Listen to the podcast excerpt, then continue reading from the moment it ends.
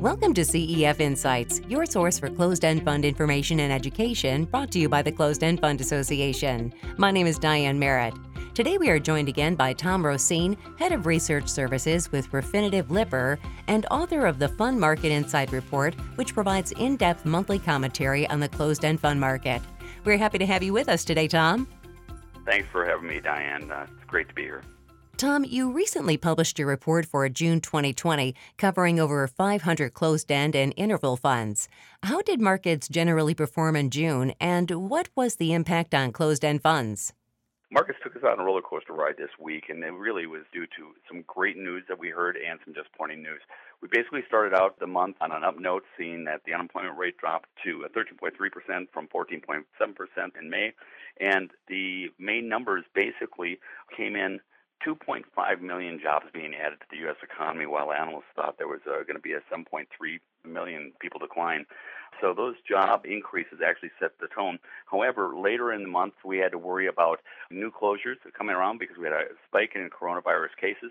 And basically, there was a pall put over the general economy as a whole. So we saw wild moves, 500 swings up, 500 point swing down in the Dow. And so this really set the standard. But investors also had to weigh against this new coronavirus cases that we had. Again, strong unemployment numbers coming in, basically the improvement there, but also it was the commitment by the Federal Reserve and the Department of Treasury to do whatever it takes to shore up the economy. And that really put us on some very good numbers. The average closed-end fund rose 1.18% for the month. And on a market basis, it basically rose about 0.83. Fixed income funds rose about 2.61% for the month on a NAV basis and about 2% on a market basis. So while we're still in negative territory, and again, remember, equity funds really took it on the chin on a year-to-date basis. They're still down 13.67%. Fixed income funds are down 4.55%. For the second quarter, equity closed-end funds are up 18.27%. That's the best quarter since Q2 2009.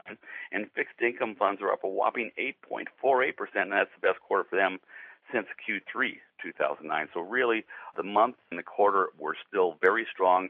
We had most of our great returns in the prior 2 months, but basically when we're taking a look at the June numbers, they were good as well. Now, your data breaks out closed-end funds into over 20 classifications. What classifications were the best performing for the month, and which sectors struggled? Let's start with kind of the big view, kind of see where we went. Basically, I'm going to give you some macro views. If we look at equity funds, the second month in a row, we saw world equity funds stay at the top of the charts. They produced about a 4% return on a NAV basis. Then we look at mixed asset funds. They were able to return 1.71% in June. And domestic equity funds, they got clobbered a little bit in an area. I'll elaborate here. We're up 0.2% for the month. Basically, what we saw for the equity universe is that people turn their attention towards foreign issues. So emerging market funds were up 5.64%. But we also had convertible security funds that were benefiting from the lower interest rates and the opportunity to participate in a conversion, if that's what they decided to do, to get some equity returns out of 4.11%. And then we saw the developed market funds up 1.83%.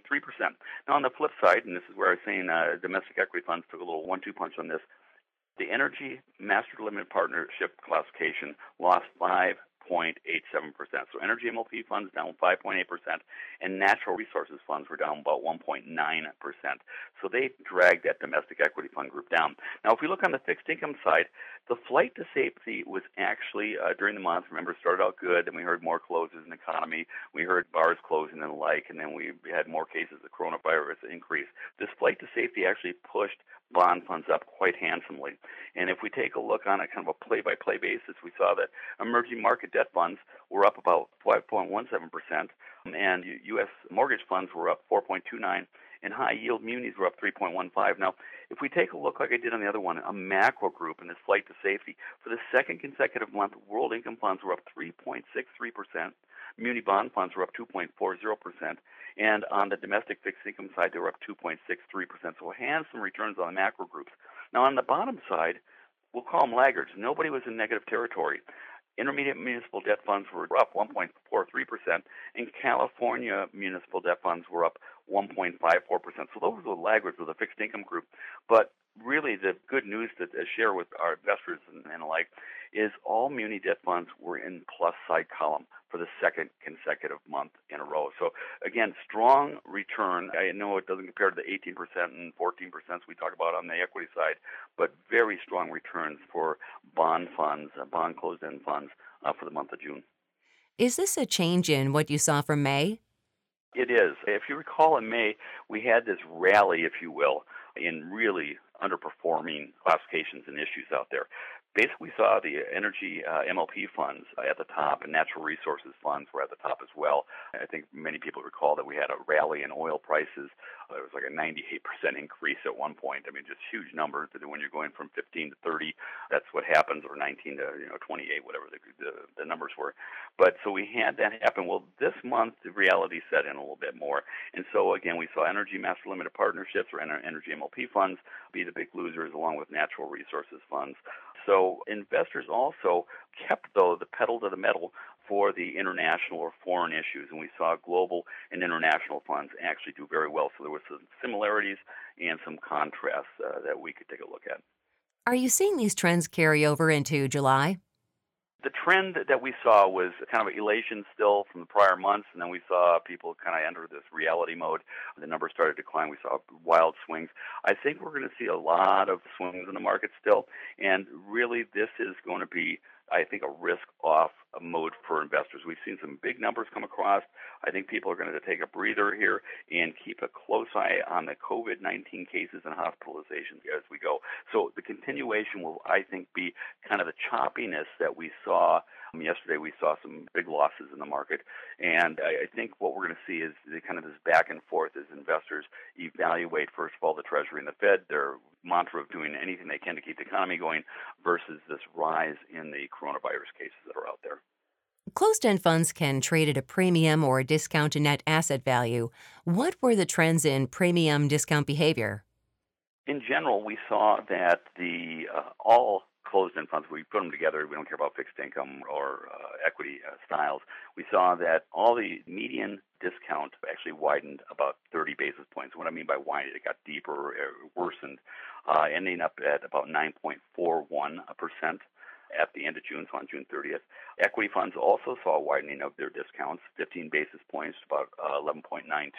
And fixed income funds actually witnessed the largest widening, 34 basis points to 8.5% discount. Now, those numbers, again, we saw some wild swings. We look at them on a daily basis, but those were the closing median discounts that were applied for the NAV and the market price. How do premiums and discounts compare to their historical averages? The median discount of 9.41%, kind of quoted that for the overall group again, so I'm going to give you overall numbers. They were higher than our 12-month rolling median discount average. And this is hard. We like to look at the midpoints. We look at the median discount. And what I did is I took a 12-month rolling average, and that came out to be 7.33%. So it's still much higher on an average. So we're seeing an increase in discounts as we roll on in the months from a year ago. And basically in a year ago, when we were taking a look at that numbers on 7/31/2019, we had a median discount of 5.65%. And that was 111 closed-end funds that were traded at a premium. And then as of June 30th, 2020, we saw that this median discount for June 30th, again, was 9.41%, and only 71 of the closed-end funds out there were trading at a premium to their NAV. And so that was about a 400 basis point swing between a year ago and today. So the numbers are still showing a little more pessimism and a widening in the general closed-end fund arena. Which sectors saw the greatest change? Municipal bond funds saw the largest widening of discounts, only 74 basis points to 8.88%. But world income funds, remember I told you that investors really were turning on their focus back towards emerging markets, emerging market debt, developed market closed-end funds and the like. So basically world income funds on this case saw the largest narrowing or improvement in their discounts, 248 basis points to 5.92%. Tom, areas of the market and economy have improved, but there are still some economic uncertainties raising concerns for investors. Are there sectors where investors may find particular opportunities given where those funds are trading relative to their historical averages? There are, and I'd like to put this with a caveat. We have seen, again, a spectacular run-up for the quarter, even though the numbers for June were a little bit lower, and I'm going to call them normal. I love it when I have 1.8% return for the month. So I'm afraid a lot of people are looking at the fear of missing out. I think it's been the quote that everybody has been saying that might have been driving this rally. But that said, if we take a look at the numbers, basically on a year-to-date basis, we're taking a look at the average equity fund is down 13.67%. Fixed income funds are down 4.55%. And if we do believe that the Fed will do whatever it takes to keep the economy rolling, that reopenings will start to happen. And in fact, we're seeing an increase in production and utilization and the like. I think there are some opportunities. The two biggest funds that are down, the closed-end fund classifications that are down right now are Energy Master Limited Partnerships, so energy MLP funds are down 58.54%. I'm a little hesitant on that group just because there's some rule changes going on and how they're structured as limited partnerships. There's some questions there. But natural resources funds are down 35.99%. There might be some opportunity there. Keep an eye on oil and gas. And utility funds are down 16.33%, and emerging market funds are down 12.87% for the year-to-date period. So I'm giving you these negative numbers to say we do have some reason to think that it's going to come back, how fast it'll be. You know, are we in a V shape or are we in a U shape or W shape to, recovering economy? We don't know. But one area we have been looking at with interest is sector equity funds are only down 3.36%. And one of the reasons is people have turned their attention to both technology and health and biotechnology type of issues. So there may be an opportunity there, but keep in mind they have recovered a lot of their losses that they witnessed on a year-to-date basis. Tom, you also follow interval funds, which typically offer limited quarterly liquidity to investors. Often the portfolios of these funds include investments that are not plain vanilla. How have interval funds generally performed over the first half of the year? It's been fairly similar when we take a look at interval funds overall. But I think it's best to focus on three different classifications. And the reason I say that is that's where the lion's share of interval funds are. For example, if I were to do the developed equity fund group, developed market fund group, basically we only have three interval funds to 23. But if we look at kind of the three groups that I'm telling you about, real estate, general bond, and loan participation, I think we get a better idea on how they function on a year-to-date basis. Basically, real estate funds, and there's 34 interval funds in this group, 10 conventional closed-end funds, basically saw or were able to mitigate losses better than their counterparts. So the interval funds actually have suffered a 5.94% return year-to-date, while the standard or the normal closed-end fund basically saw about a 20.73% decline. Now, we have to be careful on how we're evaluating these because, funds suffer these kind of roller coaster rides and they basically have daily NAV shifts and stuff and are traded on the market. But we take a look at the interval funds and they also have the ability to let's say, invest in private assets. And so we might have to do with a mark-to-market type of a different transition. But when we take a look at general bond funds, there was actually a little bit of a degradation in returns if we compare to their counterparts. Basically, global bond funds were able to mitigate losses to about about 6.83%, while their conventional counterparts lost about 6.18%, so about 80 basis point difference there. But really one of the areas that I think people have taken a look at recently is loan participation funds. I mentioned them earlier in this segment. Basically, we saw kind of an equal grouping there. Loan participation funds that are interval funds are about 28 in number, and then we see that about 30 in account for conventional closed-end funds. So the interval funds on the loan par side and loan participation is the same thing as, if you will, bank loan funds, leverage loans. We just happen to call them loan participation. They actually mitigated losses, losing about 7.27%, but better than their counterparts who lost about 11.81%. So certainly interval funds have done a good job in some of the groups. But if we take a look at month to month, and I won't give you those numbers, but they're a little bit of different stories. So they suffer illiquidity. And so when they mark to market, you might see some bigger swings. So in June, we saw a little bit different numbers as far as interval funds go. So I keep an eye on that, but certainly there are some great opportunities in the interval fund space. So do you see advantages among interval funds for a particular type of investor at this stage of the market cycle? I think that when we're taking a look at people looking for yield, and I think that is most closed-end fund investors actually that are looking for yield, we do have the opportunity. There's a kind of a tale of two cities here, the other sides of a coin. if we take a look at this, obviously there's two things that they can get out of this.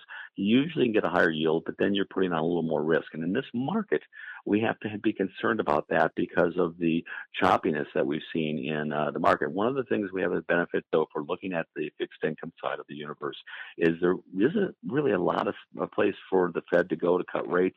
Certainly spreads for other instruments against the treasuries can widen a bit. But I do think there's opportunity if we have the ability to have a higher yield. And like I said, at the other side of the coin here, when we're taking a look at it, though, is that there is that illiquid issue to it. And a lot of times they're going into non-rated or very low-rated securities as well.